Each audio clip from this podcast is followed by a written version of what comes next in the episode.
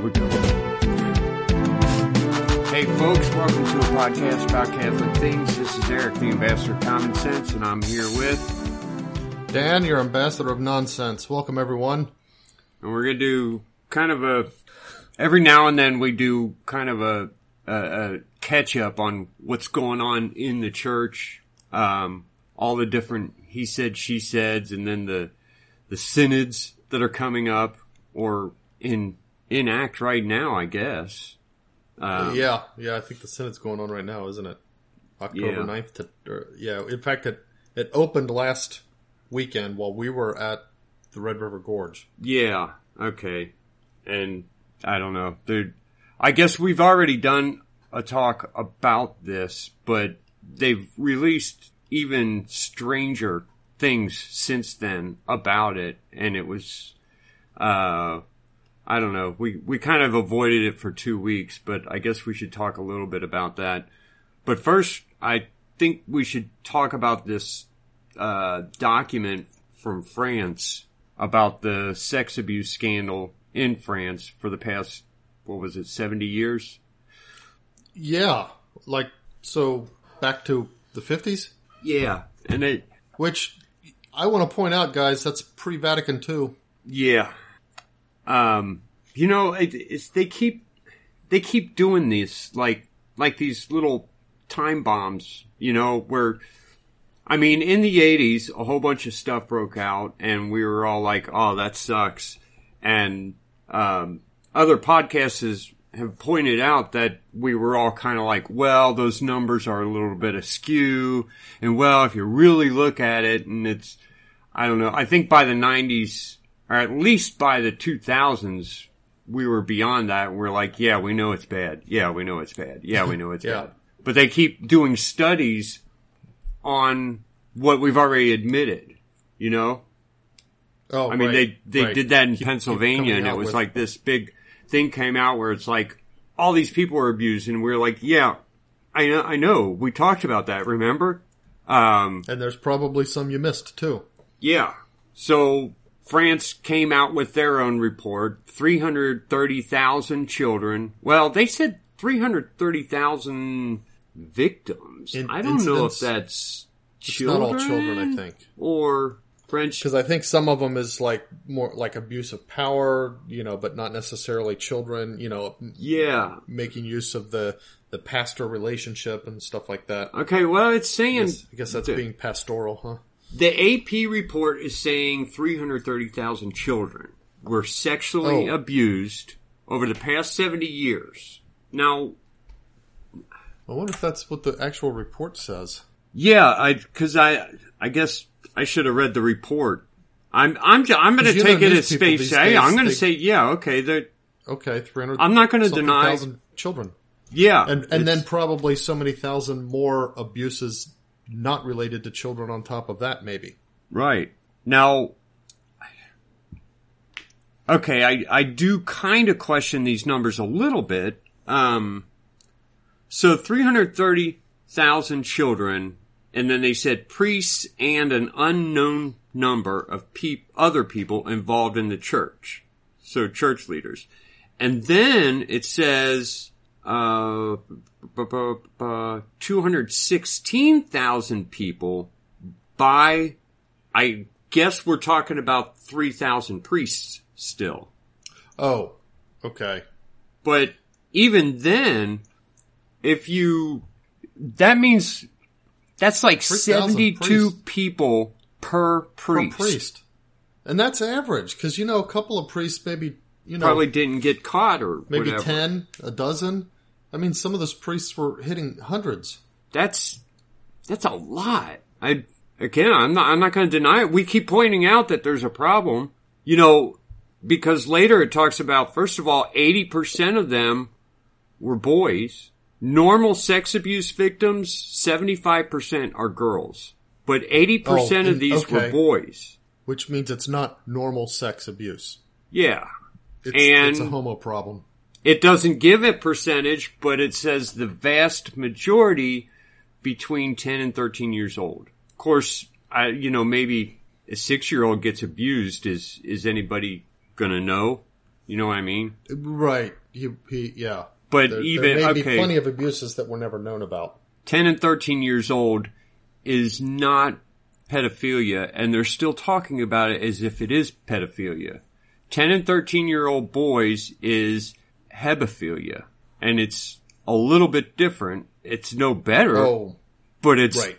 it's gay. It's gay. it, It's- yeah. I- you're you're you're a homo at that that point. That's I mean, it's, well, I guess hebephilia doesn't describe gay abuse, but it describes that age where it's just pubescent. it's sex specific.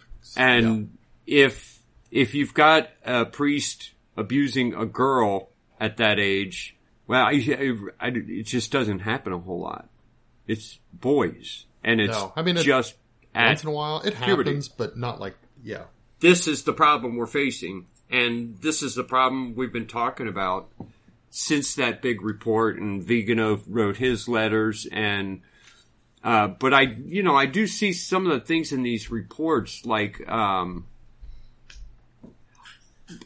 I don't, I don't think you could only blame the church here, because okay, this guy Olivier uh, Savignac. I don't know. I'm sorry. I, I don't know how to say these French names, any of them really. So I'm just to say what it looks like.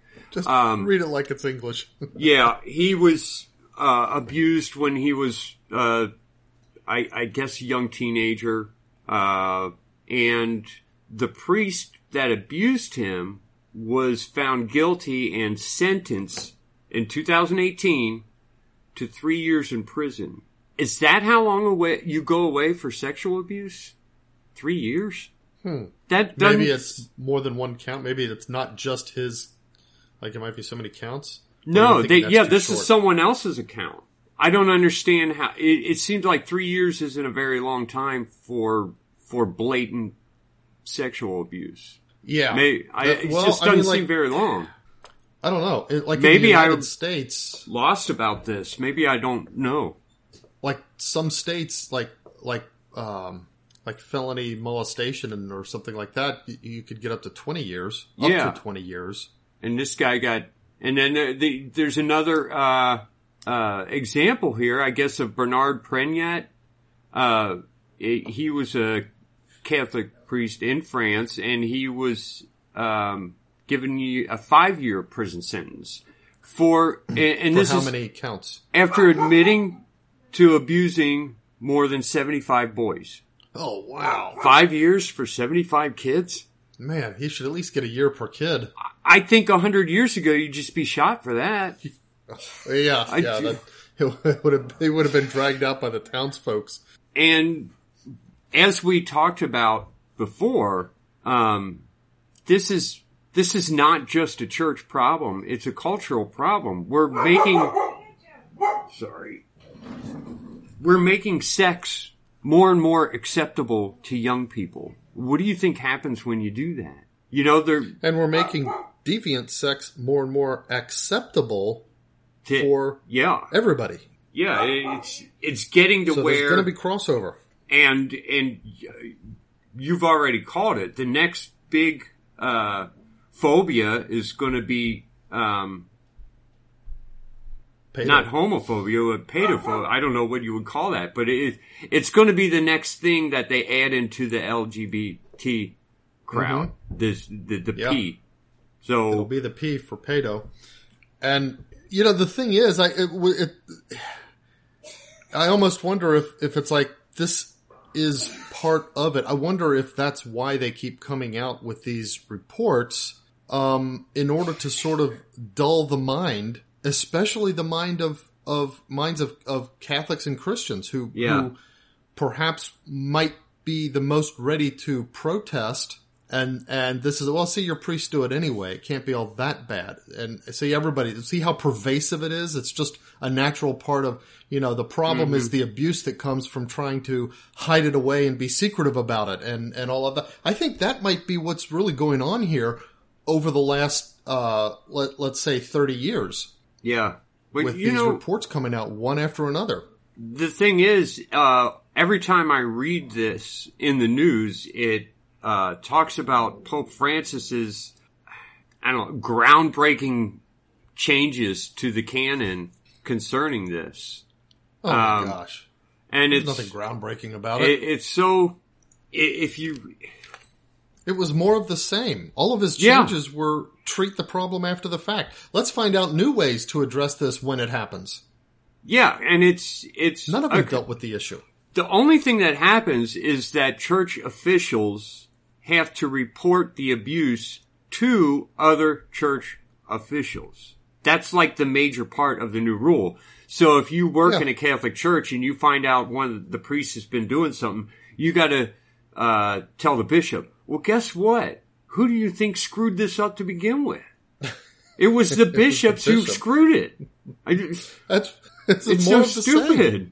We're, so we're going to let the bishops handle it. Well, they don't even have to tell the police. They just have to tell a uh, church official. This is just dumb. And we can expect more and more reports like this to keep coming out. It's it's not going to stop now. I mean, I would think at this point, I think people are just kind of trying to are yawning at it. You know, Yeah. the guys who Yeah, have already decided to leave the church have already done so.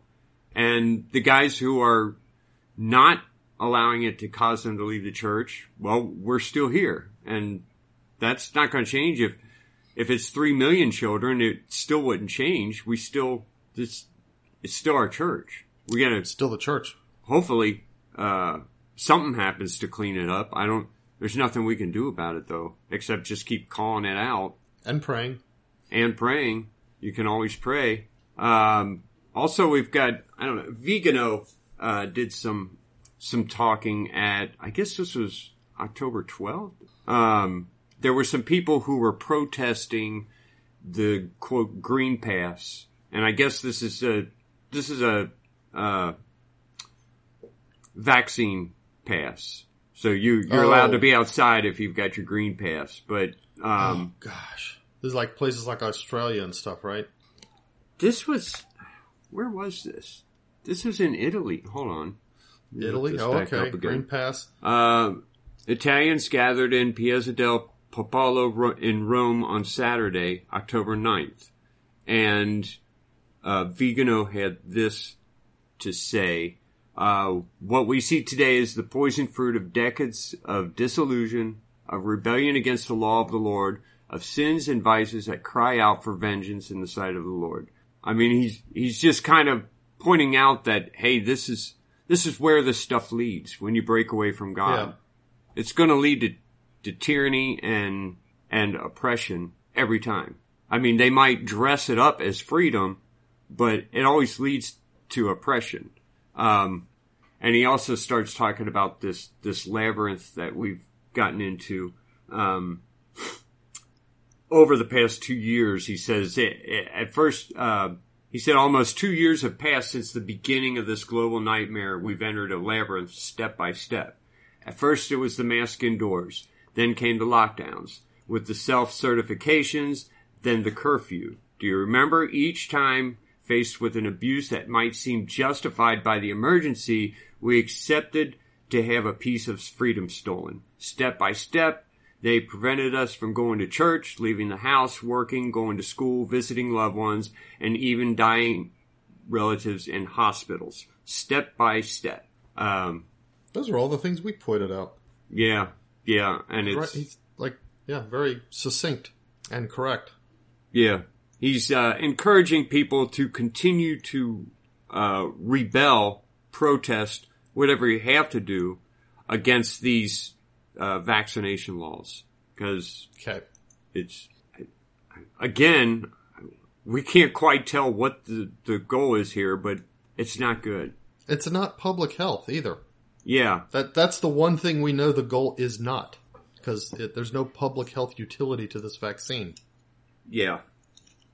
I had to go into place today and I've been in the, walking in through this place for the past two years. Uh, I think, I think the first time during the COVID scene, I, I went in there with a mask on. Um, and then I stopped wearing it and I haven't worn one since then. And I go in there, nobody else is wearing one. But, uh, my contact there approached me. He said, "Hey, Eric," I said. He said, "I hate to say this, I got to give you a mask this time. All visitors have to wear a mask." I'm looking around. Nobody else is wearing Nope. a mask. Just the visitors, huh? So, but here's the thing. Uh, probably 75% of the workers there are undocumented, uh, illegals. Illegal oh, immigrants. Okay. It's Now you're going to tell me they've all been vaccinated for all these diseases you know and they haven't. they, it's ridiculous. They don't care about health. So anyway, uh, they decided to start the Synod on Synodality, which just at its face is just retarded in any way you Oh, well, can think you of. know, I'm sure this is going to be the the answer to the whole uh, uh, sex abuse thing because of all this talk about journeying together. Yeah, That's the problem. That's the problem with these priests. It's not that they abused kids. It's it's that they didn't journey together with them while they were abusing them. That's that's the real sin here, according to this pope. you know, before they started, he uh, he came out with this talk, this news briefing. Um, he talked about the release of the preparatory dark document and the handbook, which we went over when it came out, um, to consult all the baptized, including those no longer participating in church life. I, why would we, why would we consult them on anything? Yeah, they're not they're not a partic- they're not participating in the church. What does he think we got consult them to get them back or yeah. You, you know, Jesus didn't. When has like this ever when he gave worked? The Great Commission. no? He said, "Make disciples out of nations and teach them." He Yeah, didn't say. He didn't say consult them, them. over.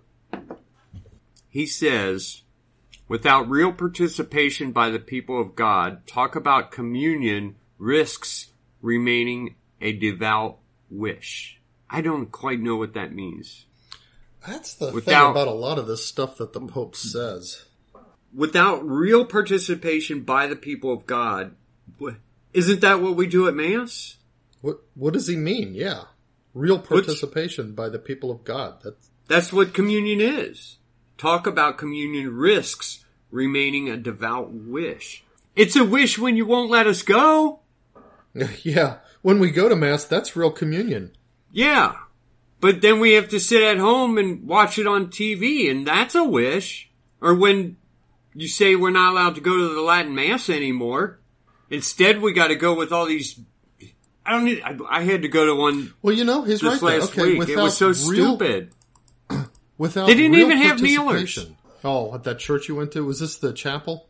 Where'd you go? Uh, it was somewhere in Westchester. It actually, oh, okay. uh, the priest was, Jason's more church? Reverent. No, he didn't want to go, but I said, well, I'm going to go there because it's, it's at four instead of seven. Oh, okay.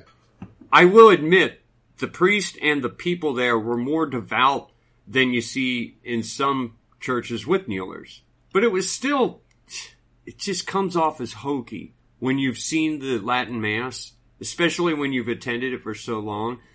You go into the Novus Ordo and it's, it's disheartening.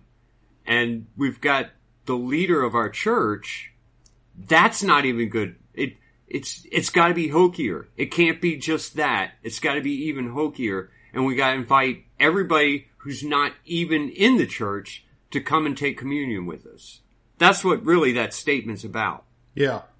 I mean, really, if, I mean, the, the statement, and that, see, here's the thing. The statement on its face, if all the words are understood correctly, is kind of unassailable. Without real participation, going to Mass, attending to the prayers, receiving Holy Communion by the people of God, those who are baptized and in a state of grace, talk about communion risks being a devout, risk, risks remaining a devout wish. That's true when you understand those words in their traditional ways and their Yeah. correct ways. Well, you know that this is code for something else. That's not what he's talking about.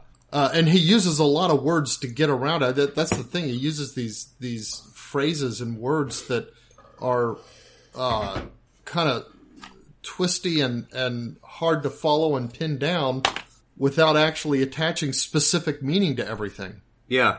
I mean, when I was, he was doing that from the beginning, and people would say, "Oh, did you hear Pope Francis, Francis said this?" And I would, say, "No, he didn't say that." The same way I would with Pope John Paul II, because I thought they were misquoting. And I look and see, well, he did actually say that, but I could make that say a number of different things. And so that's what all the Pope's splaining came to mean is, can we, if he's speaking for the church, can we say he didn't, uh, violate the infallible understanding we have of him? You know? Right. And almost any time he opens his mouth, that's what we're looking at nowadays. We believe he's infallible. Is he, um, is he proving us wrong? That's what, that's what the whole thing has become with Francis. But on, in this case, you know, we know what he means, and he means something that's wrong. Well, he, you know, he ends up this speech, and he says that the uh, proceedings, meaning the synod on synodality, could be impeded by one of three things, or maybe all of three things. Formalism, intellectualism, and the temptation of complacency. Okay. I get the temptation of complacency.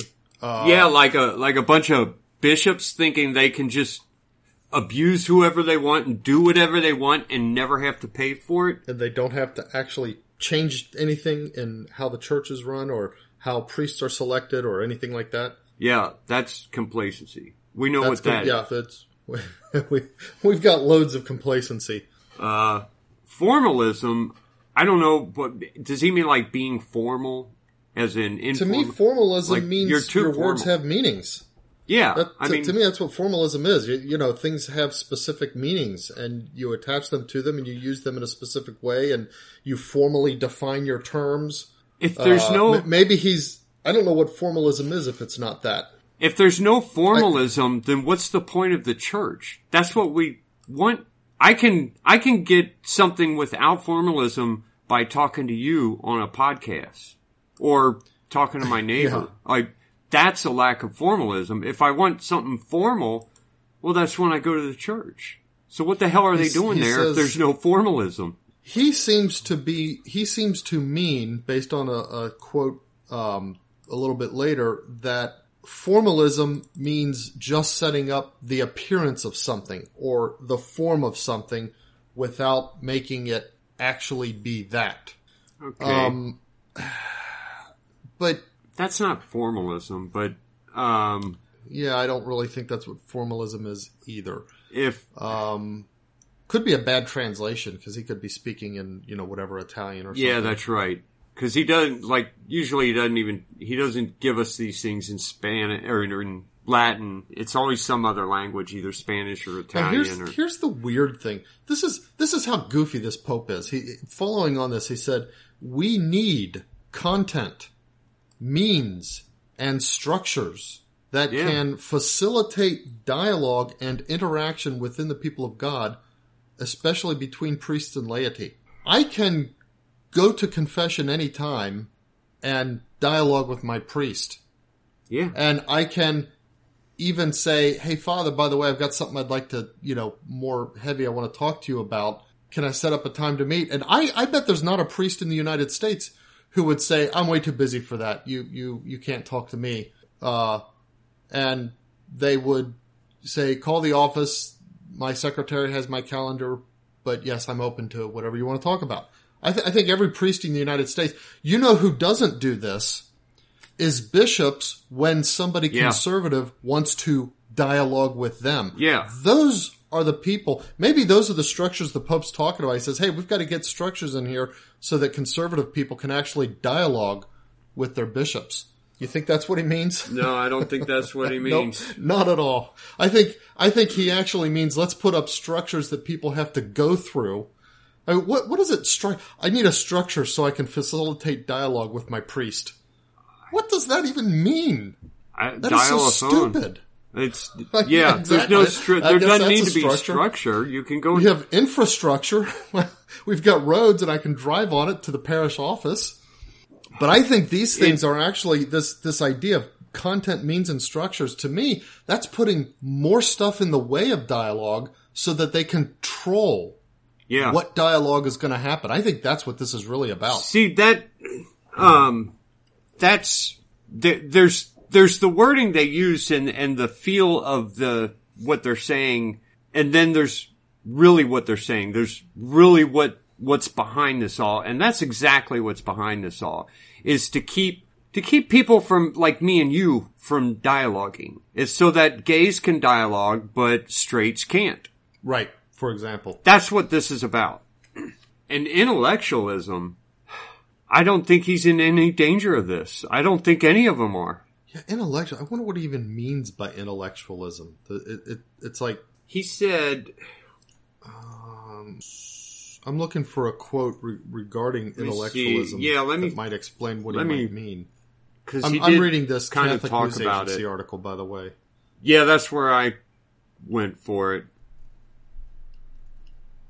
Yeah, I'm missing. I Uh, don't see anything. That the Synod can turn into a kind of a study group, losing itself in abstraction. Is that what happened in? I'll tell you what, that's what happened in Vatican II, but before that's Vatican right. II, Turning to the second risk. No, that's not what happened before Vatican II. They, there was no, uh, it wasn't abstract.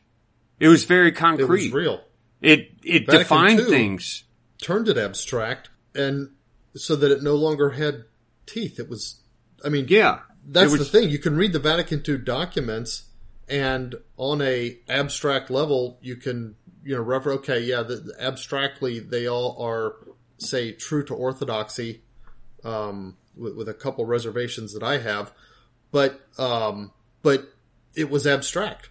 Yeah. There was a lot of, of stuff in there that, that is like, okay, you know, we're going to just put these abstractions in place and then let people, let bishops, priests, whoever, draw on them as they might for no- decision making about how they're going to bring people to Christ. And it ended up being a disaster.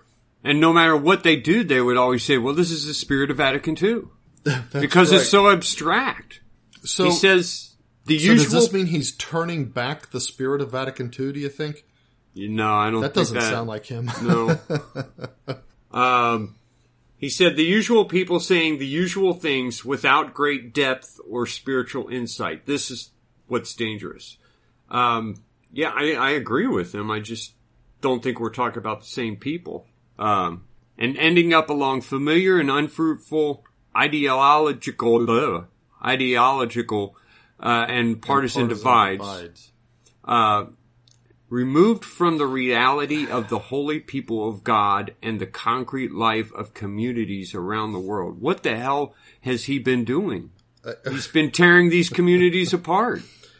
Yeah. Did you read? He's been driving. He's been driving designs. He's been in fostering He's creating and engendering yeah. partisanship within the church. Um, and and you know that's again this this is the okay. He's like okay, we have to resist the intellectualism. Here here's what he's really saying: we have to resist the intellectualism that would cause people to think too clearly and too much about these things. We've got to put it immediately into terms of boots on the ground so that we can accomplish our goals in spite of the fact that there are a lot of intellectual errors behind Yeah. them. I think that's what he's really saying here. That, That that's what this is- reads like to me. Yeah. You know, he adds something here. Um, the danger in the end is to apply old solutions to new problems. I'd, I'd like to know what new problems we have other than a heretic pope. Yeah. Other than that, what mean- new problems do we have? I'd love to know that. Had the fundamental problem of sin, and that is the problem that the church is there to solve. The church is not there to solve economic problems. The church is not there to solve Which we've always had. of productivity. Which we've always Um, had. the- right. The church is not there.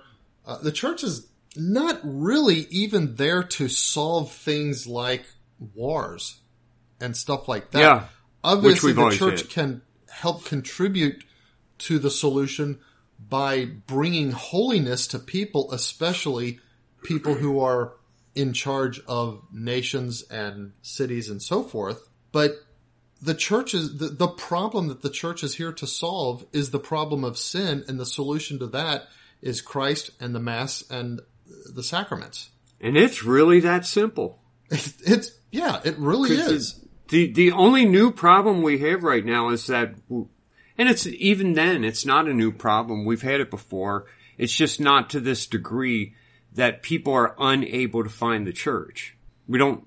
Yeah, We've gotten to a point where we don't know where to turn. But because of mass communication, actually, uh, we do know where to turn. We we're able to find Well, the truth still. it's kind of a two edged sword because of of the um, the modern reality of the internet. The real truth is easier to find than it's ever been before, but I mean, it's easier to get to than it's ever been Yeah. before. You don't have to send away somewhere and uh, you know, or go through three chains of command with with multiple delays each. But that very thing that makes that possible has also allowed such a fog and cloud of bad information masquerading as as truth or Yeah. compassion or empathy or whatever and and that is you know maybe that's the real danger. That's that's the new danger is is the fact that the modern state of communications our, our sort of modern information age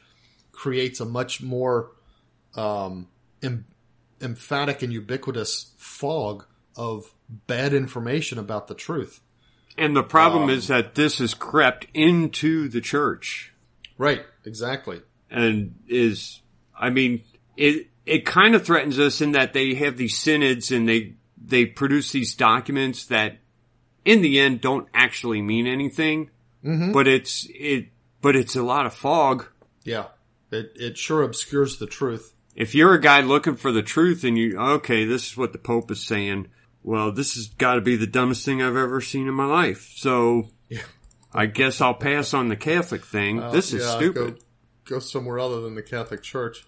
I mean, just read that next paragraph in the CNA article. Uh, It, it is important that the synodal process be exactly this a process of becoming, a process that involves the local churches in different phases and from the bottom up in an exciting and engaging effort that can forge a style of communion and participation directed to mission.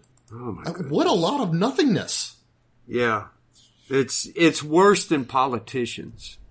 It's it's the worst kind. I mean, I hear this language when I work for big companies and have to go to, you know, um, I'm going to call them Pep know, rallies pep or- rallies and Yeah. stuff like that. Yeah, that's it's it's it's that kind of language. Except Yeah, it's I even think- worse than that. I think last time we brought this up we talked about Malcolm in the Middle when uh Hal becomes right. becomes one of those speakers the I can't remember what you call them now. The motivation speakers. Yeah, But it, it's just a bunch of big words that really don't mean anything. They just, they make, they sound deep. If you say it real fast, your brain doesn't have enough power to process each part of that sentence so that you could end up making a meaning of it. But if you just take your time, go through it step by step, you can come up with something and the something is nothing because it doesn't say anything. yeah, yeah. It's and, here's the thing: uh, the Pope, when he says this stuff, he, he's he probably really thinks it does. He probably really does have some kind of meaning in behind uh, in mind behind this, and whatever it is, it's bad. Yeah. Whatever it is, it's it's it's a bad thing for the church. It's a bad thing for souls. Yeah, I. It's like every time he opens his mouth, I'm. I'm glad that it was a long time ago that I was red pilled on him, and I'm. I'm more and more amazed at people who aren't, who are still, You know, the- kind of. There's two phrases in here that are weird uh, to me. The I mean, they're they're not weird, but that kind of jump out. Uh, process that involves the local churches and from the bottom up. Now, here here's both those ideas: local, you know, starting local, bottom up, grassroots, that kind. Of, every single totalitarian dictator acquired power bottom up. It's how Yeah. totalitarianism works in the world. Yeah. Uh, the the um, the evil ancient monarchs, you know, Nero and and those they didn't acquire power bottom up, but they weren't nearly as totalitarian as the modern totalitarian dicta- totalitarian dictators are today that we see. right. Um, but here's the weird thing about that, because th- I mean, this is the language of a would-be tyrant, but the Pope already has complete monarchical control, you know, of the church. He's the guy in charge. He, he- this is, I think this is actually meant to put the church into a I think this is not really even about the church when he's doing some of this kind of stuff. I think this is about making the church, th- because it already has local churches, it already has the ability for people to talk to their priests and usually their bishops. It already has this ability to kind of mobilize and motivate on a ground up level. I think this is about getting the church to support some kind of like, like worldly centralization of power. Uh, so it's a, it's hey bishops, um, uh, support the new world government that's coming. That's basically what it boils down to. You know, how- we're journeying together. We have to make sure that we're all journeying together. Yeah, You know, what's that sound like? One worldism, new world. You know, the, it, yeah. That's a that's the thing. He keeps talking about how it's it's going to be about other people giving their opinions, but it's always, always, always the people who aren't Catholic. Mhm. Why can't we listen to the Catholics for once? yeah, Why can't we go in that direction? Because every single change that has happened has been either suppressing real Catholics or um, giving bigger voices to non-Catholics. It's always that. And it's, he acts like it's from the bottom up, but it's not. If it were the bottom up, then the church would be getting more and more traditional because that's what's happening at the bottom. I get, you know what? I, maybe I live in a fantasy world where the traditional movement is, I think it's bigger than it really is. I don't know, but I do know that it's growing. I know that it's Yeah, bigger now than it was in the growing. seventies or even well, the I mean, eighties. the, if it if it were shrinking, the Pope would not have issued that motu proprio. Yeah, he wouldn't need about. to. It'd just be a bunch of people who are, you know, So- kind of huddled together in this tiny little one church and uh, they're not affecting anything or doing anything. But that's not, yeah. Yeah, it's not bottom up. This is, this is Pope Francis down. But the problem is this Mm-hmm. is supposed to be from God down. It is supposed to be from the top to the bottom. It's just, Yeah, I mean, the church is. we're not going all the way to the top. Not totalitarian, but hierarchical, certainly. Right. And that's why we're still here. That's why we still call him Pope. We don't have to like him, but we're still accepting his authority. And we, we've both agreed that if he, if he decided we couldn't have these masses, then I, then we couldn't until somebody Yeah. changes it. This, uh, I don't know. Did you look at the, so he gave this little talk and then he releases these, uh, it looks like something for third graders. Uh, Yeah, it's it's like this script is all the all the script except the main the main body is in this like crayon font, and it, there's these like I don't know the weird drawings on it and stuff that are it's it's it's both It's like ugly the- and d- they tried to uh, they tried to publish a paper in something that you would normally see on um, Microsoft uh, PowerPoint. You know, they tried It to looks like a PowerPoint PowerPoint a church fact, go- document. Go to page. Uh, I think it's page. It's actually it's labeled as page one, but it's the it's the page right after the contents. yeah, That's totally a PowerPoint diagram. yeah, it's it's bad. It's like these are supposed to be church documents, not I mean, this is like a, a, a you know this is the this is the kind of stuff that that you know a certain place I worked we used to joke we were putting documents together for management. It's like get out your crayons yeah. It's because they didn't want any substance. They just wanted to see pretty pictures and stuff. Now it's I mean oh gosh the, it's just like this weird cartoonish. It's hard to take anything in here seriously.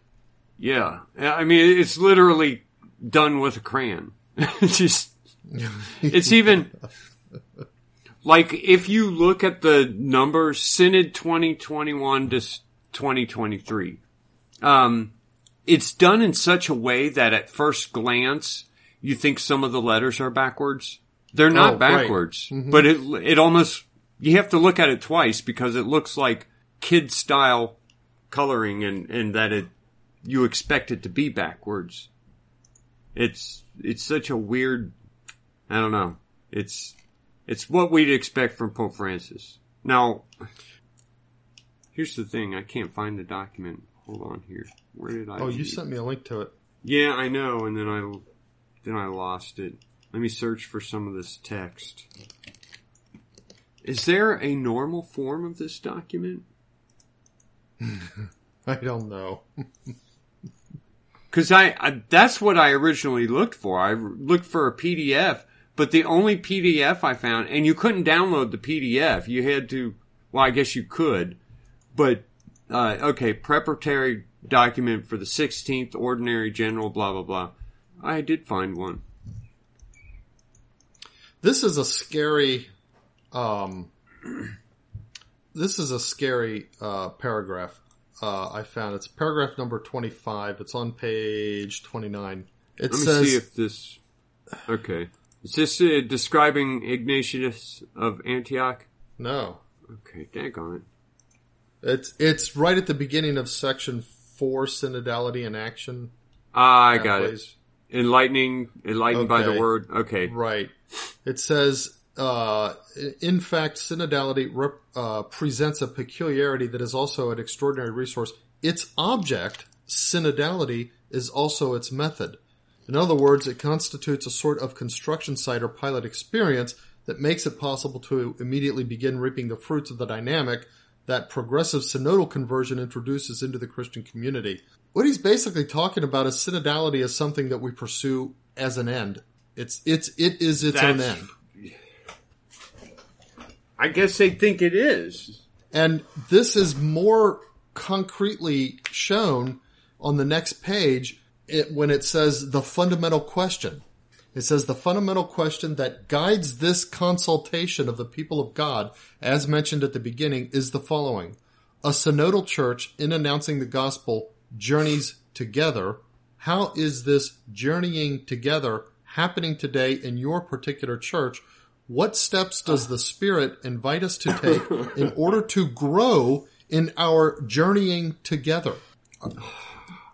This is, this is a project of making the, the idea, the concept that we're journeying together more important than the direction of the journey. Yeah, That's what this is. yeah. Hey, we're This- headed over a this cliff. completely yeah, throws out together. the end, the the point, the the destination, and says who who cares where we're going as long as we journey together. That's what this is all about. But you know, here's the thing. He he desperately tries to make it look like the the kind of direction that we go in is going to be decided by us guys down here on the ground. But he kind of uh, and he alludes to that document uh, that was that his that came out under his reign that talked about the um, the the teaching of the church is is sometimes decided by the faithful. Oh, Let me see if I talking can about find the this. the yeah the sensus fidelium stuff. Yeah, that he that Um, okay. be really, Virtue really of the Holy Spirit received in the totality, the totality of the faithful cannot err in matters of belief. So it, he's quoting his own words here. Um, Yeah. and then he also says, although something to the uh, effect that it's not like a vote, right. But- you can't just pull all the faithful and get to the truth that way. Right? Which he was correct in saying that. Right. But the faithful cannot err in matters of belief. What, what this is, a lot of this about is that they are able to control the people who are giving input on these synods. and Yeah. and all the stuff that's coming from the ground, the the, the local churches, they're going to control who gets to talk in those and what they get to It's say. kind of like and then they can say, well, it's, it's the faithful who are saying this, not just us. We've been saying this, this whole gay thing all along, but now we're finding out even the faithful believe this. yeah. I think this, that's a lot of what this is about. The whole thing. I think it's it's also a, a, th- think of it like as a strategy. Okay, so we're going to do this big synodality thing, and what we're basically doing is training the bishops and the priests in this scam, a, a sham of this sort of ground up approach to church, which isn't you know, consistent with with the gospel anyway. Yeah. But this ground up approach to church, we're going to put in structures and and means that allow that facilitate dialogue between the lady and the priest, lady and bishops, and so on and so forth. And by putting those structures in place, we're going to, from the top, control that dialogue so that the beast, priests and bishops see uniformly among the faithful what we want them to see. What Yeah. we at the top want them to see. I think that's what this really all looks like Yeah. when you put it all together. Yeah, definitely. And and they're like I said, they're they're not interested in what we say or or for example, over the past thirty years when you saw all the tabernacles disappearing. Yeah. You know People were protesting that all over the place. yeah, there were meetings, there were arguments, people were fighting it. Uh they didn't care. They didn't care at all. They just did it. And people are going to you know, fight today? If that's the kind of dialogue, you know, you would think that that the Pope, in talking about the synodality and and all the people of God, would be saying to priests, you know, when your people want their tabernacles, you got to give them to them. Uh, No, he would never say something like that. No. But if there's one or two gay people, because he loves talking about the person that nobody else listens to. So there's two gay guys there that they don't believe anything that we believe. They, they're forcing themselves on us. We don't necessarily want them there. I mean, we'd love to have them saved, but they're not saved because they don't believe what we believe. But yet they won't leave. They still call themselves Catholic. Those are the people that are going to be listened to. And he's going to say, see, see, we saved these two gay guys. They couldn't have been part of the church without all this. It's like, well, okay, what about all the 2,000 other people that you said, uh, screw off? It, Yeah. it just blows your mind. The, the kind of stuff that these people get away with. And, and there's nothing we can do about it. I, we, we're literally There just was- kind of waiting for some kind of miracle here.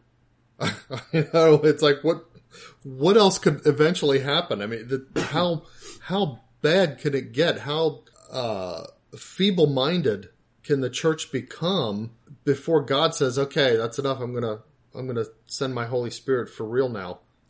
this there's people you know we're not a small crowd there there's plenty of people who want who love the church despite all the flaws and who want to see her strong and uh not strong as in having power but strong as in withstanding the corruption Strongly that, that seems to be going yeah.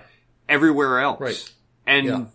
we're all saddened by this this idiot pope and all these bishops who who just who keep betraying us over and over and over again and they never lose their power and i we do just got all you, all you can do is keep praying I guess. well even then you could start fasting and you could pray more that's true. I mean, there's there's there's there's more than one way to to pray. That you know, you you got to join it with fasting and um, if if I think it it has caused a lot of people to start fasting when they might not have before. The the fact that we're in so much trouble and everybody sees it. It's so plain now, it doesn't even try to hide. So people who might not have ever thought about this stuff are starting to realize, hey, this is going to be a major spiritual battle and there's only one way to win it. oh man, The the synodal journey unfolds within a historical context marked by epical changes in society and by a crucial transition in the life of the church, which cannot be ignored. Little thing, the changes in society are, are, it's been like this forever. It's not a major change. There's no change. It's not really. There's, I, I mean, that's the thing. It's like, the change is actually, it's, it's just that the church has never been this bad. in fact, I, that's, that's the thing. The change is in the church, not in society. Society's Yeah. always been bad. Society's always had its, uh, its, Or at least uh, had- attractions, its temptations. It's always calling people away from God. That's, that's the constant in the world and that continues today. That's what we're here to fight. That's what the church is supposed to be fighting, is saying, hey, don't do it this way, do it God's way. I don't, uh, I don't know how much more we could say about it without just kind of, saying the same things. I mean, we can Yeah. go through and find a bunch of stuff in this. yeah, I've got a whole out. bunch That's- of, uh, little writing pull project. quotes, but it's, the, it's the just whole so church, consistently bad. The whole church is called to deal with the weight of a culture imbued with clericalism that she inherits from her history, and with those forms of exercising authority on which the different types of abuse are grafted. Okay, so are you changing that? And you know, she, I don't know. There's so many things wrong with every single, every sentence in this whole It's like document. you can take every sentence and say ten sentences about what's wrong with it. yeah. I think that's Especially another. when you know their end goal. I think that's a that's a technique of the nonsense purveyors. They just put so much out there that you can't possibly address it all, and you just throw up your hands. Yeah, and you you feel like I don't have anywhere to start. I could I could start at the last sentence or the first sentence, Yeah. but even the sentence itself, where do I start? It reminds me of I was in college and I was a freshman and you know, I went to to Catholic schools which were good schools then, St. Martin's and then LaSalle. I knew how to write. Yeah, And um one of the guys who who he wasn't in my class but he was in he was a freshman with me. He, he we were on separate he was a mechanical no no, he was actually a civil engineer. Um but he, he asked me to look over and proofread one of his papers. And it it's like this thing was the organization was bad. The sentences were ungrammatical. The words were misspelled and I, like like several other levels of wrong with the whole paper. yeah, It's like, oh my gosh, where do I start? How can I possibly do this without like saying, okay, I'm going to scrap it all and rewrite it for you? yeah. Um, I, I never agreed to look at anybody else's paper since then throughout my entire college. Yeah. It, I, again, This reminds me up of a, that. Is a Malcolm in the Middle when when Malcolm uh, was asked to help this football player get through his classes or something, and he had to write a he had to write an essay to uh, help him get into a college, and and Malcolm just ended up writing it for him. but somehow the football Okay. player believed that he was smart enough to write it, so he, Malcolm made him believe him in himself, it but he was was just so paper, bad that it was yeah. a waste. yeah, okay. This Pope, this Pope needs Malcolm to, to do his writing for him Yeah. or something. Uh, I, I guess All we- right. we can't Yep. say much more about it. It, think, is what I think it we're is. done It's with the topic. Yeah. Move okay. on to news. All right. So let me find current events. Actually, I'm going to get a coffee before I. Okay. All right. I, I thought I was reading last week's news. Okay. I, I got it now. Uh, three people are killed and seven injured in a 4.8 earthquake that hits uh, in Indonesia. Now, the, like a couple days later, I don't know if this has anything to do with the earthquake. 11 people drowned during a school outing who had gone down to the river to, to clean, to like pick up trash in Indi- Oh, uh-huh. Indonesia. And 11 people, I don't know how many of these are kids or if maybe it was a college or what, but I guess the, the, there was like a flash flood or something. But they went down to the river in uh, West Java and to clean and pick up trash and uh, they drowned. Wow. I mean, it, That's terrible. it's terrible, but it's also. I mean, it makes you wonder how did that happen? What? Yeah, how can mean- you not? Hmm. Unless maybe they went into the water for some reason.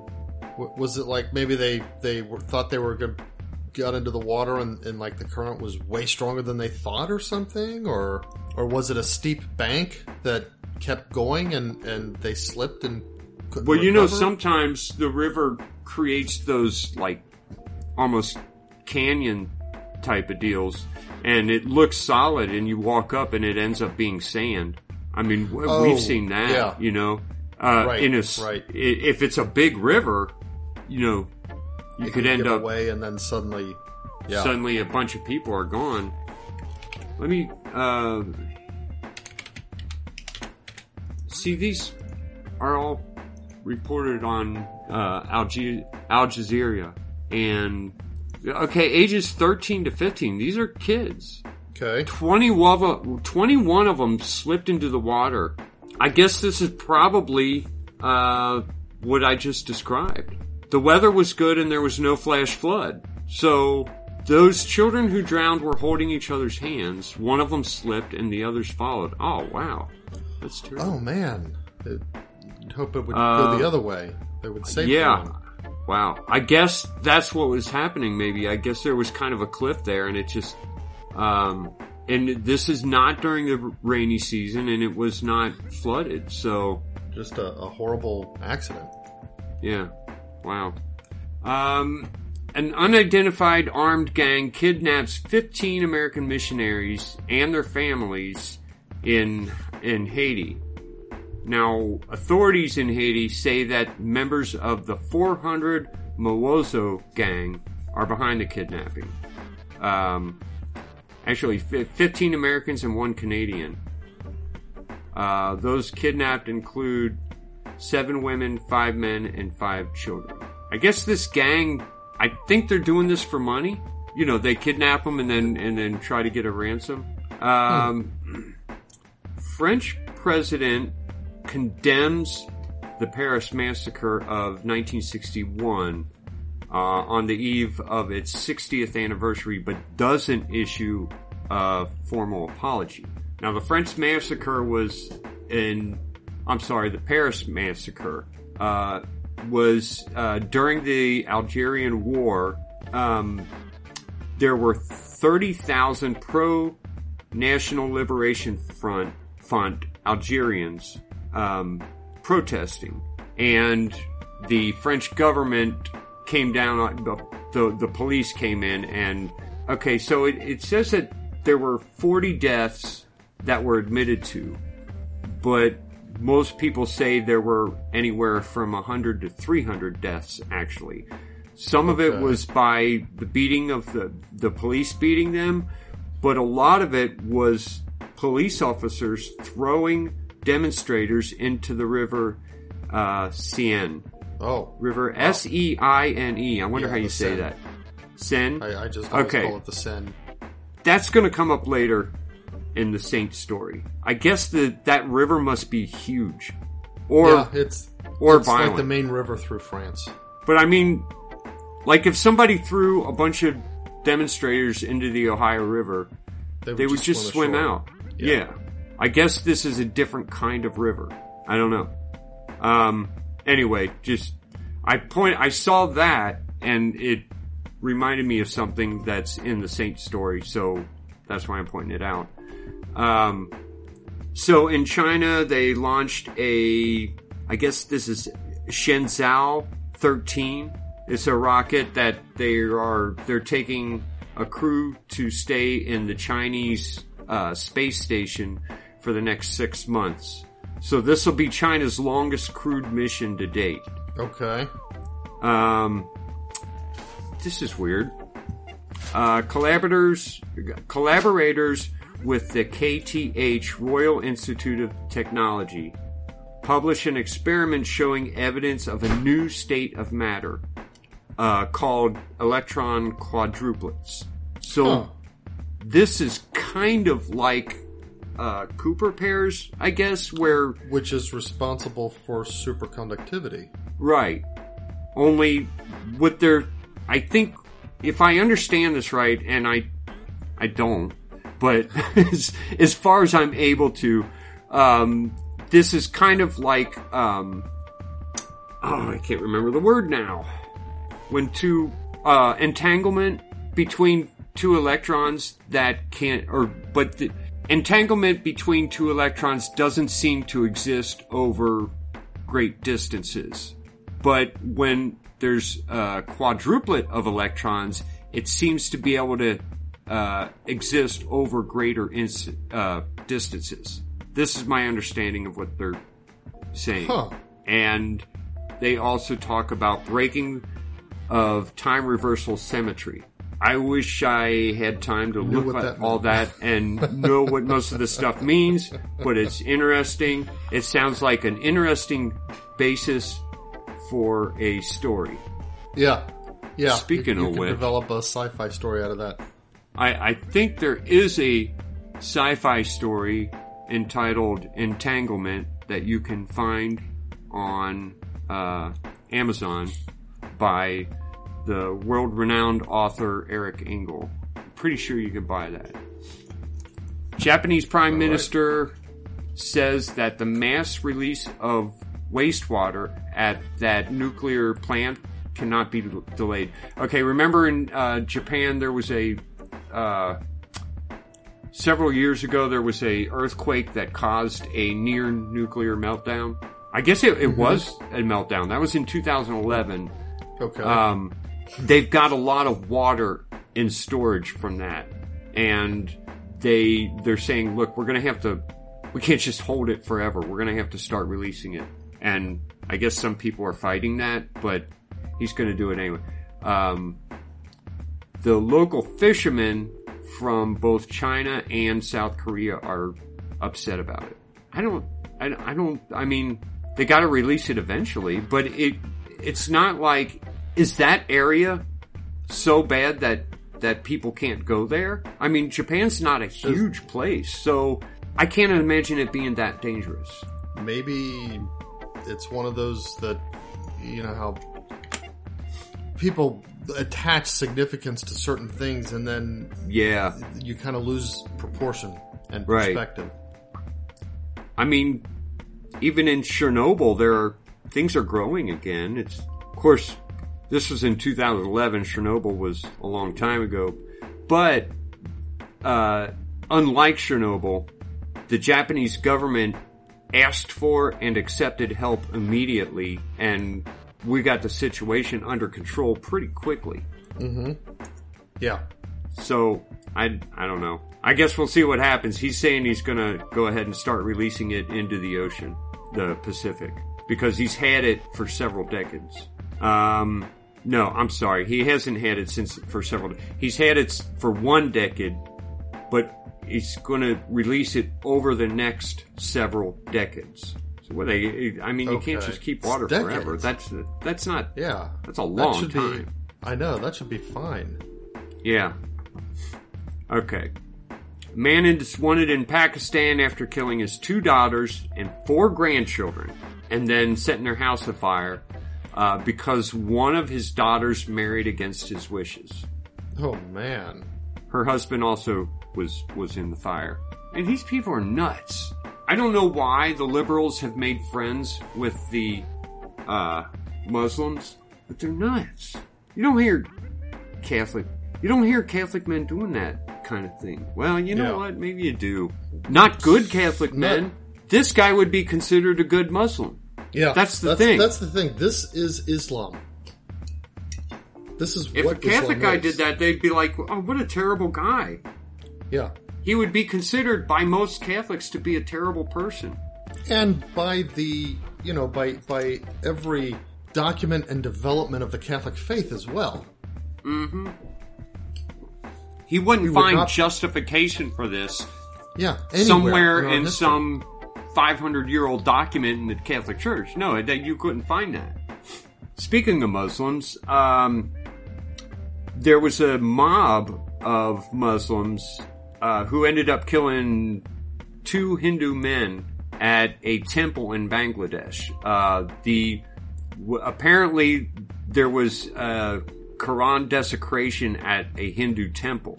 And so there was like this mob of 300 Muslims uh, who eventually the, the police were able to um, subdue, but I think four mem- members of the mob were also killed. But now there are, I'm sorry, a mob of 500 Muslims, not 300. Oh, wow. There are now 300 suspected members of this mob that have been arrested so far. So the Hindu, the Bangladesh police are coming down on it. They're not going to tolerate these Muslim riots. Yeah. Maybe the Christians should start acting more like the Hindus. Defend ourselves against these right. people. Uh, citing Roe versus Wade. Okay, this is this is tricky. Citing Roe versus Wade, the United States Department of Justice, the DOJ, requests the Supreme Court to vacate the mandate of the Court of Appeals for the Fifth Circuit on allowing the Texas Heartbeat Act to remain in effect, thereby blocking the law. So I don't. I first of all, why is the why is the DOJ Involved. part of this at all? This is a Yeah. this is That- court. This, is they need to step out. This that DOJ is executive. They need to step back, let the legislative and judicial work this out, and then Yeah. when the final answer's there, step in and act accordingly. That's what their job is. Their job isn't to Yeah.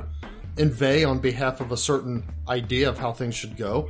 Their Yeah, and their they- job is not to enforce court decisions. Their job is to enforce the law, legislative action. the court is going to uh, interpret the law, and then the DOJ enforces it. That's Yeah, this is a complete. I mean, this this is the the ongoing um, ideologization of the Department of Justice. that yeah, you know that that we yeah. It, it's, probably- I mean, it certainly so started corrupt. under Clinton, uh, continued vastly under Obama. I mean, I, I think Obama took took major, massive strides in that direction. Yeah. And now we're seeing it applied full force again. Yeah. So again, we keep praying for this. Um, America can still turn around if we can, if we can stop abortion. I think America could be great again. Yeah. Uh, the Olympic torch relay begins in Greece without public attendance. That's stupid. So dumb. I don't even like Olympics, but I think I know, but so that's really stupid. January 6th Select uh, Committee investigating the riot on the U.S. Capitol votes to hold former uh, Chief Strategist Steve Bannon in criminal contempt for refusing to comply with a subpoena issued by the Select Committee. I don't know if this Select Committee has any power that they're allowed to just subpoena people. Is it a This is just a- committee? I I don't know. I don't. I can't Yeah, tell I- if this is a congressional committee or just like a. It's probably Like- more of the DOJ. If it's, yeah, I mean, if it's a justice, I, yeah, because I don't know that. Yeah, that is weird. I mean, I know, I know Congress has a power of subpoena. yeah. Um, Mount Aso in Japan erupts, Oh. sending uh, three thousand five hundred meters, sending smoke three thousand five hundred meters into the sky. Uh, it began around noon local time. I wonder how that looks from the uh, like from the satellite. From the oh, good idea. There- Let's see if we can. I find- guess- I bet there'll be some pictures coming up. Yeah, I guess right now it's just smoke. I guess because uh, there are no reports of injuries yet. Uh, but there were climbers on the mountain, or there were reports of climbers on the mountain right before the eruption. Uh, they they don't know about that yet, so I don't know. I think volcanoes kind of fascinate me, but I would never, I I would never get so curious that I would go to see one, even in like the ones in Hawaii. I I'll skip Hawaii because I know there's a there's a volcano somewhere around there, and the whole about- Earth can just belch up molten rock. How about and just- Yellowstone? yeah, that's a volcano too. Uh, Yeah, but it's so The there's no hope Pri- of that practically the entire park, uh, the I mean, Yeah. is in a massive volcano caldera. Yeah. There's no And the reason to think that it would crust blow. Is like thinner there in the Yellowstone area than I think it is anywhere else on, on the Earth. Is it? Yeah, but it's got some really cool stuff. I, may, yeah, I probably would go to Yellowstone, but I wouldn't go to Hawaii because there's actually lava there, and you can go and see like lava, like rock that has been melted. That's that blows my mind, Yeah, and and we're afraid that that our factories are going to destroy this planet that belches forth molten melted rock. rock, and smoke 3,500 meters into the sky. Like we got that much power. Uh, that's all the news I got. All right. Well, I got a few stories here. Um, first, uh, wait, first, I want to just, you know, give a, a shout out to whoever, I don't know, God, Providence, whatever, uh, for the chair that I'm, um, podcasting from. Um, Yeah, I don't know if, if, if you've ever heard my old chair that some, like if I lean the wrong way, it, it makes a, like a loud popping sound. I don't know if it makes it onto the recordings or not. I don't know about the. I do, do you like? Do you hear this? Because I know that I have to. I cut that out a lot in the podcast, but I do hear some kind of clunking. I thought it was you putting your cup down. Oh no! I wonder I'm if that's your chair about that I've It's been- my chair. Okay, so I do last- hear your chair.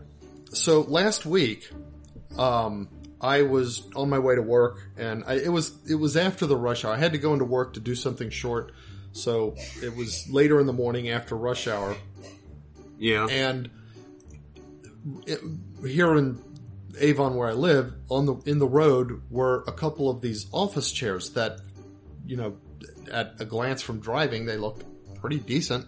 yeah. Um, and I thought, and I had to go all the way into the oncoming lane in order to go around them. So I thought, well, you know, that's a accident waiting to happen. So I moved them off the side of the road and put them on the side. I thought somebody will be back for them, and I went on.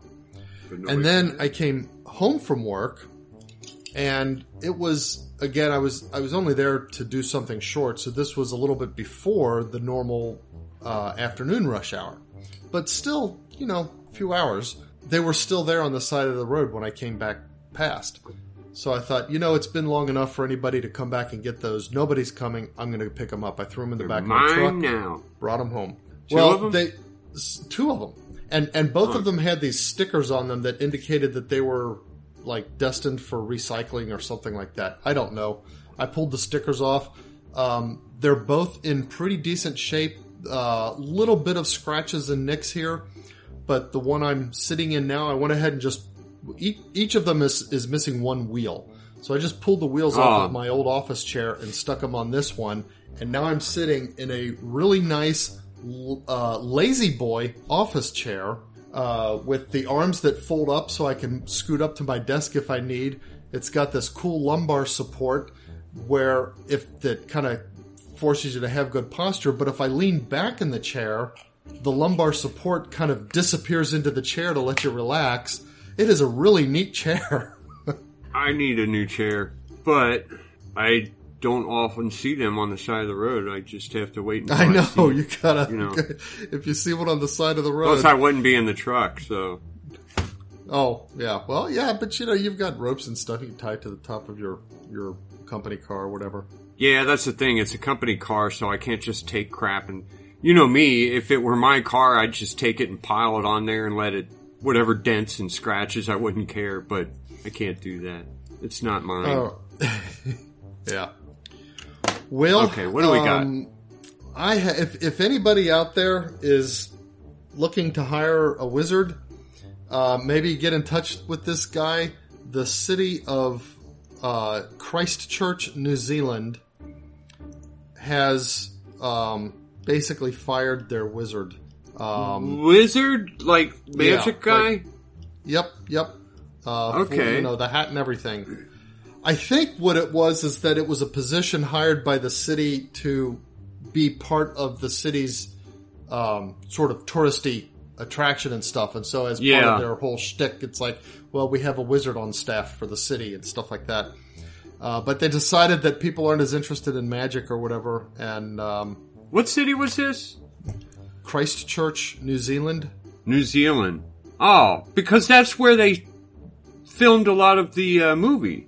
Harry Potter stuff and, and whatnot. No, the Which? Lord of the Rings, I think. oh, did they did they film that there too? Hold on, let me find That out. could be. That makes sense.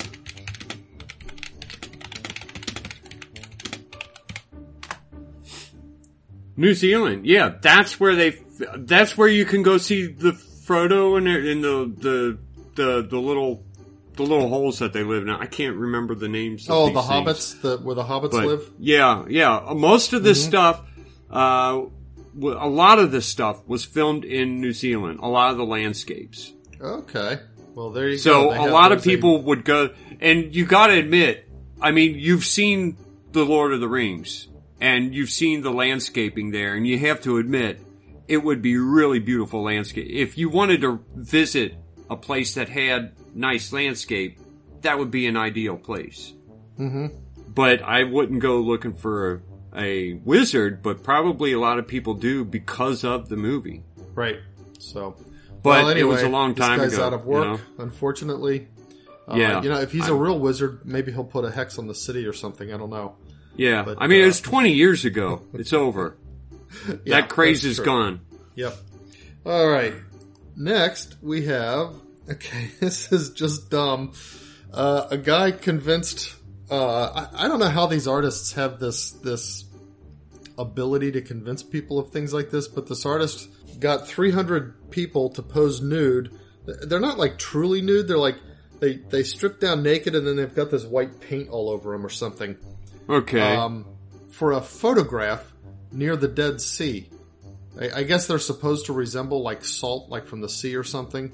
And he said it's to try to call um, importance, call, call attention to the importance of I don't know saving the Dead Sea.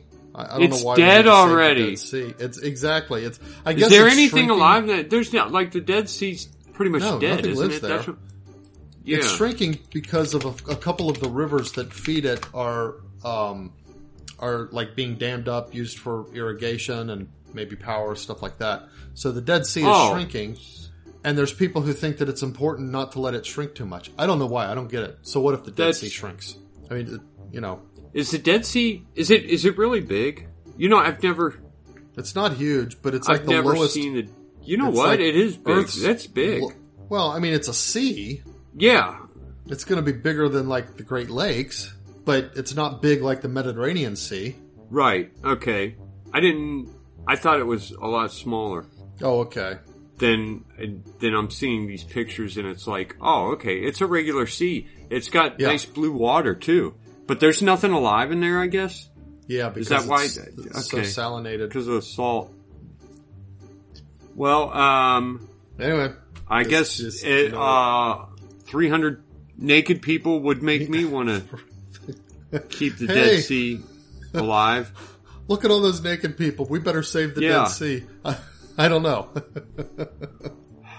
I don't. Here's the thing. I don't understand nudists. I hate being naked. I don't even like being naked in the shower. Go put your swim trunks on to get a shower. Yeah, yeah. I would want to. But he got uh, 300 of them to just stand around naked. And you Well, know it's not like Of their backside. Yeah. You know, it's not like, okay, pose real quick. All right, get your clothes on. They're like standing around. All right, stand over here. All right, everybody go over there. Because that's I'm right. looking at the, I mean, they've got things that say like one day ago, three days ago. So this is a matter of days, people walking around naked. Isn't it hot there? I don't That's know. That's crazy. I don't know if it's you know how seasonal it is either. Yeah. Well, they're like in mountain areas and rocky and standing Yeah. around on rocks. That would hurt your feet too. Yeah, that's right. People do dumb things. I, I don't know what it is. Artists talk people into stupid stuff. Yeah, because it's like, oh, you're going to be a part of this great art project, and everybody's going to what see you, see your picture among the 300 other people and be like, "Hey, that's you." Hey. Somebody can recognize you from your backside. yeah, people are idiotic. All right. Well, this one, uh, this guy's not idiotic. He's uh, just a fisherman, and he managed to snag a 13 foot hammerhead shark from the surf. Wow. Just surf fishing. He hooked it. Did he? Did he bring it all the way in? Yeah, he, they've got a picture of it right there on the beach with it. What do you do if you catch a big shark like that? I mean, he is, said, is "Yeah, it he- food or No, he he said it usually takes. He said they're pretty heavy. It takes um, two to three people, but what you do is wait out to your neck, revive it, and, and let it go. You kind of get it back out to sea. how would you get it back out? You get some people to help you. I mean, It's it's going to go. it's practically dead. It's not like it's going to start biting you or anything.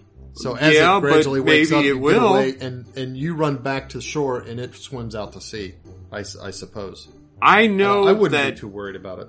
Well, I I don't I don't care for Shark Week. I think it's dumb, but Vicky is really into Shark Week. So, Oh, really? Is there a Shark Week? I didn't know that. well, when we had TV during Shark Week, that's kind of all we watched is shark shows. Oh, like Jaws and that kind of stuff, No, the documentary Or type stuff. like National Geographic and that kind of stuff. yeah, yeah. Okay. Um, and there was one where this guy had pulled a shark in, and I think he was standing next to it, and I don't know it. It just it was on land. It was not in the water. It was on land, and it just reached around and grabbed them and and almost took a limb off. Oh wow, gosh. I mean, he almost bled to death on the way to the hospital just from a landed shark biting him. I think it was his hand. I think maybe he was Uh-huh. trying to get the Oh, hook or something, and it just it just wrapped its head around real quick and grabbed him. I wouldn't I wouldn't try to save a any shark. I mean, I just can't. Uh, why? There's no shortage of sharks. That's true. Why we not keep eat- getting why not people it? keep getting. Uh, Shark is something you can eat, right? I don't know. I, I, I go to Jungle. Jim's and I, I, I see shark on the Yeah. on ice that you can buy. So I assume people eat it. You can just butcher it if you catch it in the sea or not. May, there may I don't know. Maybe maybe there are some laws. People eat like anything though. Hammerheads are uh, protected or something. I don't know. I don't think so. Eh, Like you can eat. Like if you go, okay. So you see sharks at Jungle Jim's. Jungle Jim's is a local restaurant or uh, grocery store in Cincinnati that has Mm-hmm. all kinds of exotic foods. They have they have fruits that you wouldn't see in any other uh, grocery store, and meats. Like you can go and buy uh, squid and octopus, which you generally wouldn't be able to buy in Cincinnati. So anyway, they do have shark. They also have catfish though. Not just any catfish though, like channel cat. You can buy chan- you can actually buy live channel cat at Jungle Jim's. Huh. Look, I've grown up catching and eating fish in this area, and channel cat are the nastiest catfish you can possibly taste. So why would they sell that? I don't know. I guess some people like it.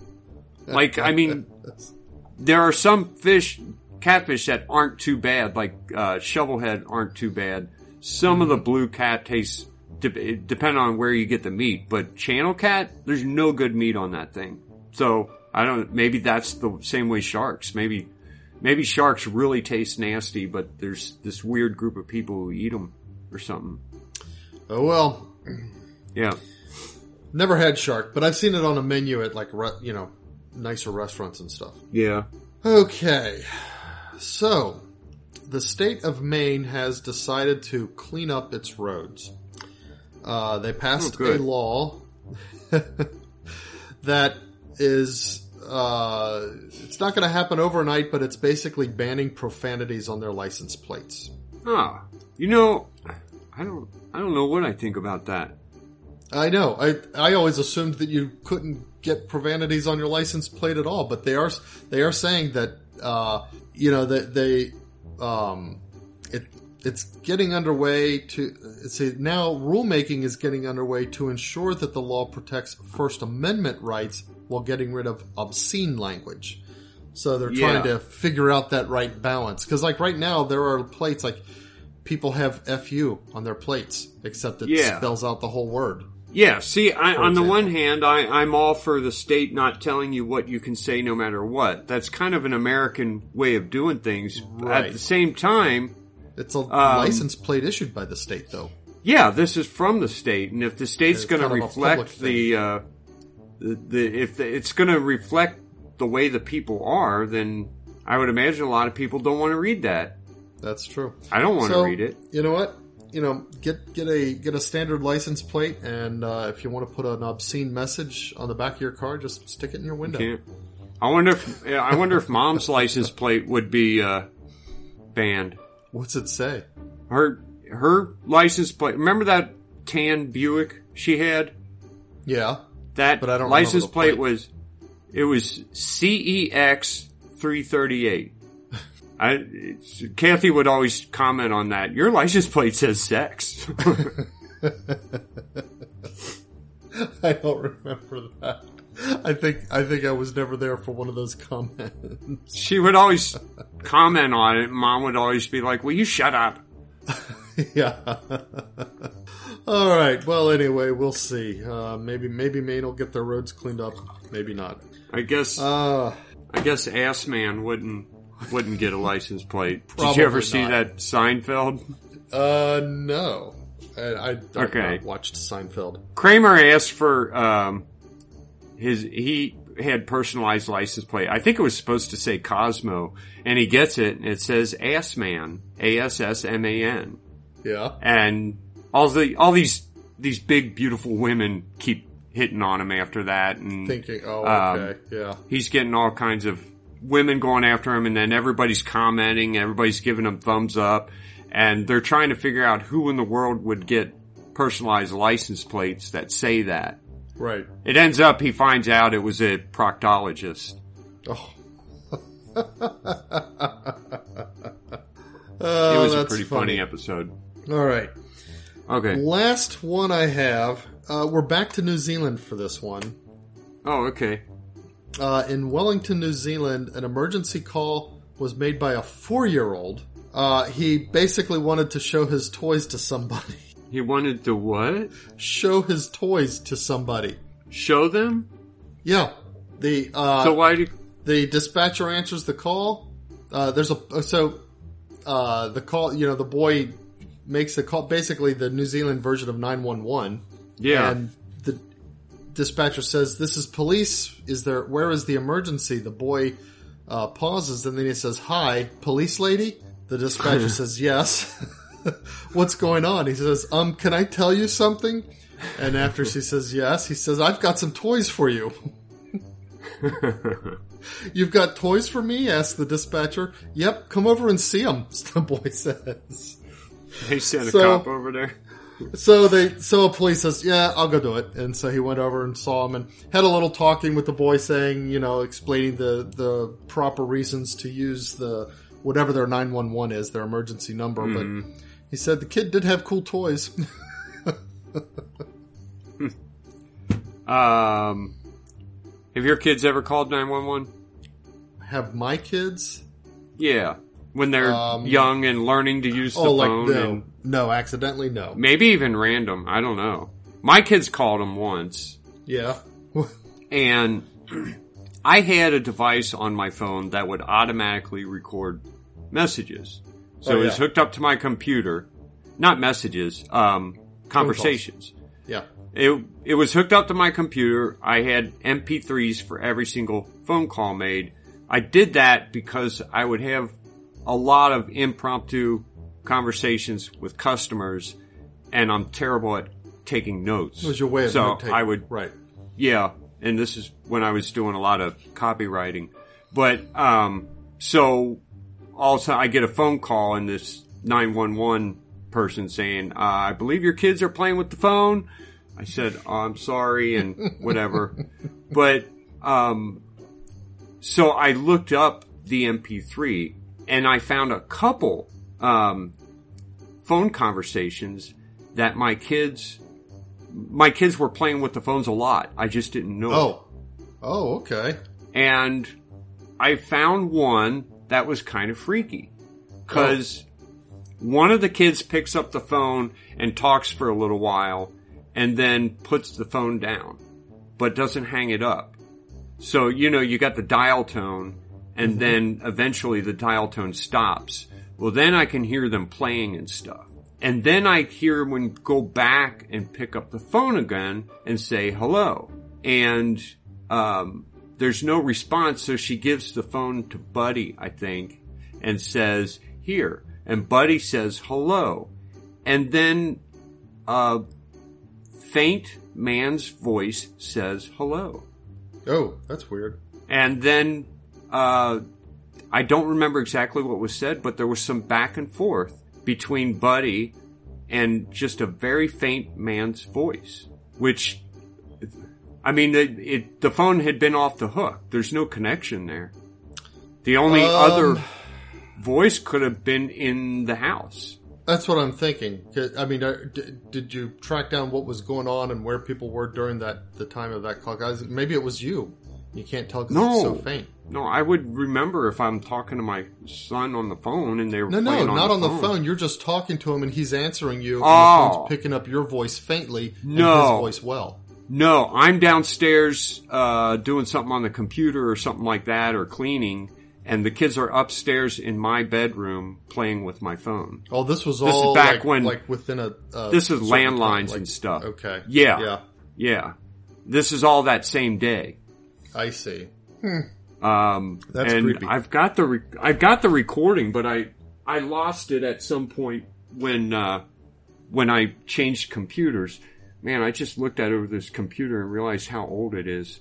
Oh. But um, I know I've got it somewhere because I set it aside and I set it in one of those "don't ever lose these files." And Oh, Buddy's having a conversation with someone, as far as I know, wasn't in the house. Or if he was, it's kind of freaky because there's only it was a landline, so there were only two phones That is that is downstairs and upstairs. Hmm. Okay, uh, that's your last one. That is my last one. All right, we got stories about saints, and let me find. So we're going to talk about uh, Saint Adjutor of Vernon. France. Yeah. Died 1131 in Vernon, France. Um, he was uh, he he was a he was he was a knight with a group of other uh, knights, about 200 uh, Normandy knights, who went on the first crusade in 1095. Um, there's not a whole lot about him other than there were miracles um, during his battles. Uh, at one point, he and these 200 other knights were kind of trapped in an ambush by 1500 enemies. These were uh, Muslims, of course, uh, and they're this is I don't know how the Crusades progressed over the years, but this was trying to get the Holy Land back from the Muslims and to try to drive them out of Europe. So um, he's in a spot where he's trapped with his 200 other soldiers and by 1500 enemies and he finally prostrates himself and prays to now the legend legend has it Saint Madeline. Huh. I I can't find a Saint Madeline that would have been a saint during that time Okay. so, but, I mean, you know, I don't know about this. Anyway, he va- he prays to her and vows to donate his land so that they can build a chapel there. And uh, when he when he comes through all this, and immediately thunder strikes and starts. Uh, actually, some of the enemy was hit with lightning, and the enemy kind of scattered and the 200 knights were able to fight back and eventually wipe them out. Um, he spent 17 years fighting in the Crusades, uh, which eventually brought him actually to the tomb of Christ. Um, but he was captured there, and he was bound with these real heavy chains, but his captors were kind of annoyed at how calm he was and how he didn't seem to worry at all. So they doubled his chains and made him heavier and put him in an even smaller cell to make him more uncomfortable. Um, while in prison, he had a vision of Saint Madeleine and Saint Bernard, and they took him out of the prison cell all the way home, where he ended up uh, donating the land as he had promised and did build a chapel and eventually he joined this monastery. Wow. Um, he was, you know, he, he was, he was only a priest there or a monk and I, he never did become a bishop or anything, but there were reports of miracles by him. For example, outside of Vernon, there was a whirlpool in the Seine River, Seine, Seine River. hmm This is what I was talking about. Yeah. Um, okay. Got it. That's So it's violent enough to the where there's a whirlpool where it's endangering the boats around there. Um, he asked his bishop to go out there on the water with him, who was scared and didn't want to go, but he finally got his bishop to go out there. He told the bishop to uh, put holy water in the water to dump it overboard, and then he took the chains that he had been captured in and threw them into the whirlpool, and the whirlpool stopped. Wow. Um, Vernon was also, I guess, under siege at one time, again by Muslims. Um, and finally it was set aflame and St. Adjutor dro- uh, rode around town telling the flames to go back where they came from. Eventually, the flames switched direction and kind of engulfed their enemy and put a stop to the siege. Uh, people make, uh, they, they have his remains today and people make a lot of pilgrimages there. He's the patron of swimmers, boaters, and drowning victims. all of which you can He- understand from the whirlpool incident. Yeah. So he died in 1131. Um, I, I just thought it was a weird story about the whirlpool. Yeah. Uh, and that's, that's really what grabbed my eye about him. But Saint Adjutor of Vernon, who was Mhm. a warrior and he fought the Muslims because that's what Christians used to do. Yep. Well, Saint Adjutor, pray for us. Yeah. Uh, not a, not a big fantastic story this week, but, um, I was in a, I've had a busy week. Oh, yeah, yeah. I couldn't Um, do a whole lot of research, but so just for for uh, people's perspective, uh, uh, Vernon is oh I don't know I, I want to say maybe fifty miles north uh, west of Paris. okay. How close are they to the center ocean? to center? How close are they to what? To the ocean. Oh, uh, well, go another seventy miles northwest, and, and you get the um, the English Channel. How come I can't find it on a map? V What, E R N Vernon, O N France. I just typed Vernon, France into Google Maps. It took me right there. Paris, France. Okay. So, I mean, you're pretty, okay, you're not that far from the ocean. I imagine the, the water's pretty, pretty, uh, pretty violent by then. It's just the two stories that I heard today, one of a whirlpool, one of, um, Both were on the uh, Seine. the police throwing people in and killing 300 people that way. Just, uh, kind of, it's not anything I'm used to. I don't know. I've never really seen a river that violent. Well, you know, you can measure. Uh, eh, it's not huge going through Vernon, 680 feet across at the one point that I measured. Okay. Of course, the ships weren't huge either back then. You know, you, you, you got to Yeah. remember what a ship was and what would have been sailing Yeah. on the river. A, a whirlpool in the river could have been quite dangerous to what they had then. Okay. And of course it may have been a lot bigger at the time or smaller. I imagine parts of this river are more controlled nowadays with like dams and stuff. Oh, that's true. That's true. Maybe. So, If not, these people are idiots. Maybe they haven't caught up to America's way of taming things yet. I don't know. But, um, yeah, it's just, I, I, every river I know of, even, I mean, the Ohio's pretty big. hmm Um, but even if you were close to the middle, being thrown into it, you could You could still you could swim back. usually make it to shore. Especially But, if you're if you're not fighting current, you just keep going with the current. Eventually, you'll get to the side.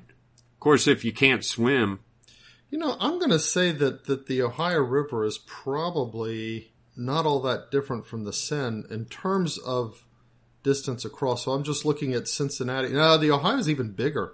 So I'm coming up with like That's- 1,300, that's what I thought. The Ohio's 1,300 a feet across. big river.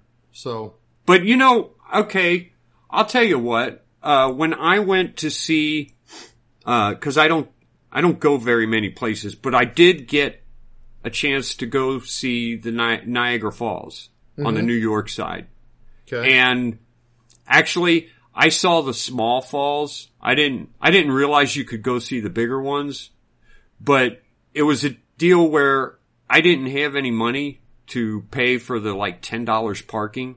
oh right, So if you only park for 10 minutes, you could park for free. So I just parked my car, ran to the falls, looked at them, and came back. Right. But on the road there, I could see the river and how fast it was. And I gotta say, just the river's kind of impressive. I mean, water moving that quickly over Yeah. land is scary. yeah, So I, that's probably the most violent river I've ever seen. And I imagine some of them get more violent than that. And it's not really that big of a river right there. yeah. That's a good I point because anyway. the um the Seine might be it, it's narrower across, but it, it might be much less lazy than the Ohio is. Yeah, yeah. All right, well, that's all we got. We're, You we're know, wrapping up pretty early tonight. I know, but I, I, I got to mention this because while I was going through looking at news, I almost included an item that I saw that a sword from, you know, I, I'm going to see if I can go find it real quick. A sword from a crusader was found like outside of Israel or something like that Oh yeah, in one of the cities. that's cool. and I I'll have to uh, I'll have to go and find it and, and find out like because I don't know which crusade it was from or anything like that. It's just Yeah. I kind of looked at it. I thought, eh, okay, no, I won't. I won't bring it up. And then you bring up this crusader as our saint Yeah. of the day. You know, it's um, it's neat.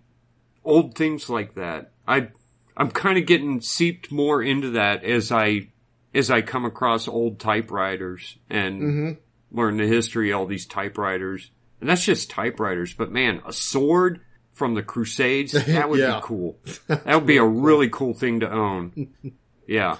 All right, folks. Well, uh, think about what we said, and as always, Circle the beads. and we'll see you next week. Bye everyone.